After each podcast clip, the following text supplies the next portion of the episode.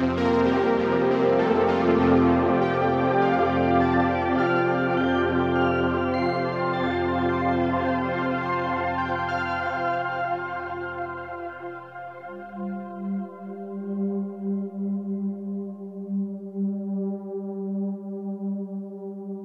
everybody, welcome back to the Dungeon Dive. Daniel here.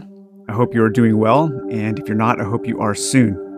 Okay, today's topic of the uh, Dungeon Dive Hobbycast is going to be how to make good recommendations. This is something that I've been wanting to discuss for some time, so I'm glad I have the opportunity to do that in this kind of podcast form.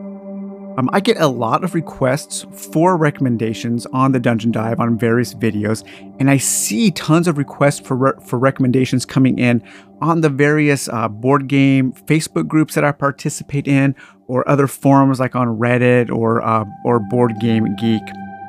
And more often than not, like a lot more often than not, the re- the recommendations I see people giving are really bad, like just terrible. comically so. Um, it seems to me that most of the time, people just recommend their favorite game or the game that they're currently championing at the moment, with very, very little to gar- uh, regard to what the person is actually asking for, what the person is actually looking for. Um, I try personally, I try to make meaningful recommendations and I encourage others to do so as well. So I thought I'd touch upon that subject in today's episode, and it's going to be kind of a quick one. And here are five ways to make better game recommendations. Okay, so let's say the, the, the, person asks for a recommendation. The first thing, the first thing you should do is ask questions. Um, ask the person follow up questions to get to the heart of what they are really asking for.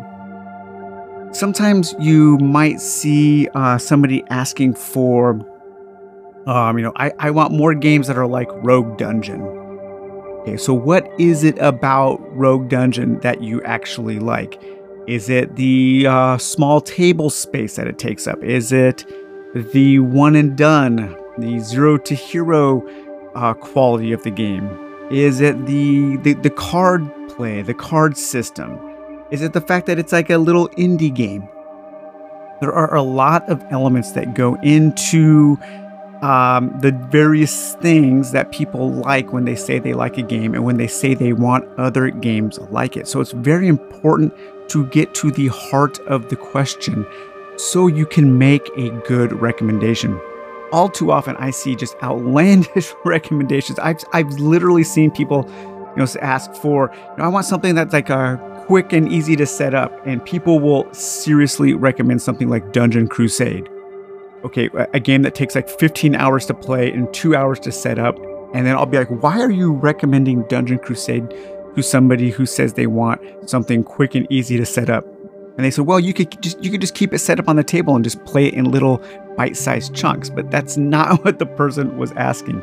You know, I've seen people ask for entry-level games, and they want uh, maybe an, another game like Hero Quest, and somebody will mention Dungeon Universalis, a game that has like a 120-page rulebook that is nothing like Hero Quest in terms of depth. And so it's just it's really important to ask questions from the person, of the person, so you can make quality recommendations. Uh, part two, number two, is a follow up to that, and that is listen to the answers. You know, listen to what the person is actually asking for and tailor your answers to those answers. Um, a lot of times, people who are asking for recommendations may be, you know, uh, newer to the hobby. And so they are looking for recommendations from people who are more experienced in the hobby. And people who are asking for recommendations, since they might be newer to the hobby, maybe don't know the terminology right. Maybe they're a little unfamiliar with what they are actually uh, looking for. And so it's hard, it might be hard for them to describe what it is they are actually uh, wanting recommended. And so it's important for people as we get more experience, as we play more games, as we learn more terminology and how to discuss games, it's important to listen to the answer, listen to the answers that the people give us so we can make better recommendations. Uh, number three, you don't have to like the game you recommend. And uh, this is a slash, don't just recommend your favorite game. All too often, I see people just recommending the same game over and over again, and it's always like their favorite game. You know, sometimes I might want to recommend to somebody that, hey, you know what, you might like Gloomhaven, you might like Middara, you might like Hero Quest. Those three games, those are all games that I really don't care for. Uh, Hero Quest is okay, but you know, on the last episode, I talked about my my uh, brief negative reviews for things like uh, Gloomhaven and Middara. But I don't mind recommending those games because those might be the perfect game that somebody is looking for. You know, somebody who's looking for something that is tactical, that has a ton of choice, and um, can be difficult and have, maybe has a little bit of a euro, a euro element to it. I'm not going to recommend them my favorite game. I'm not going to recommend them uh, Secrets of the Lost Tomb. Okay, they will probably hate that game because it's like 90% luck and you're just rolling handfuls of dice. It's a totally wild and crazy game, but that's the kind of thing I like.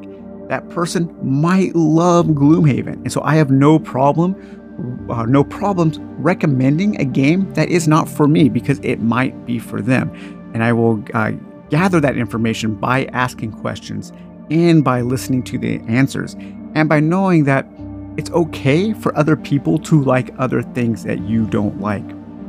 And this is a follow up to number three is let the person know your experience with the game. Let them know uh, if you're vouching for the game and why. Um, you know, if it's a game that you haven't played, but maybe you think, ah, you know, I've, I've read about this game and it kind of sounds like maybe you might like it. Tell the person that. So, hey, uh, maybe maybe look into this game. You know, I can't personally recommend. I can't personally vouch for it because I haven't played it. But from videos I've seen or or forum posts I've read or or the Kickstarter uh, coverage that I've seen, it looks like something that you uh, might be into. Maybe also let the person know your overall experience with the game that you are recommending so they know where you are coming from. I think that's a really important it just it adds uh it adds some context to your recommendation and it makes the person asking for the re- the recommendation just a little feel a little uh, like they're in they're in good hands. You know that that that's an important uh, quality to create here. And number five, um, this probably should have been at number one, but number five is take your time with a recommendation. Don't just fire off the first thing that comes to your mind. Um, a lot of times, especially in the Facebook groups, uh, the various uh, board game groups I'm at, I'll see somebody make a, re- a, recommendation, and within minutes, like like a couple minutes, there are like 20 different answers, 40 different answers, and there's no consensus. Every single person is simply uh, just firing off really quick, recommending either like the game they have on the table right now or the game that uh, they love, their, their favorite game.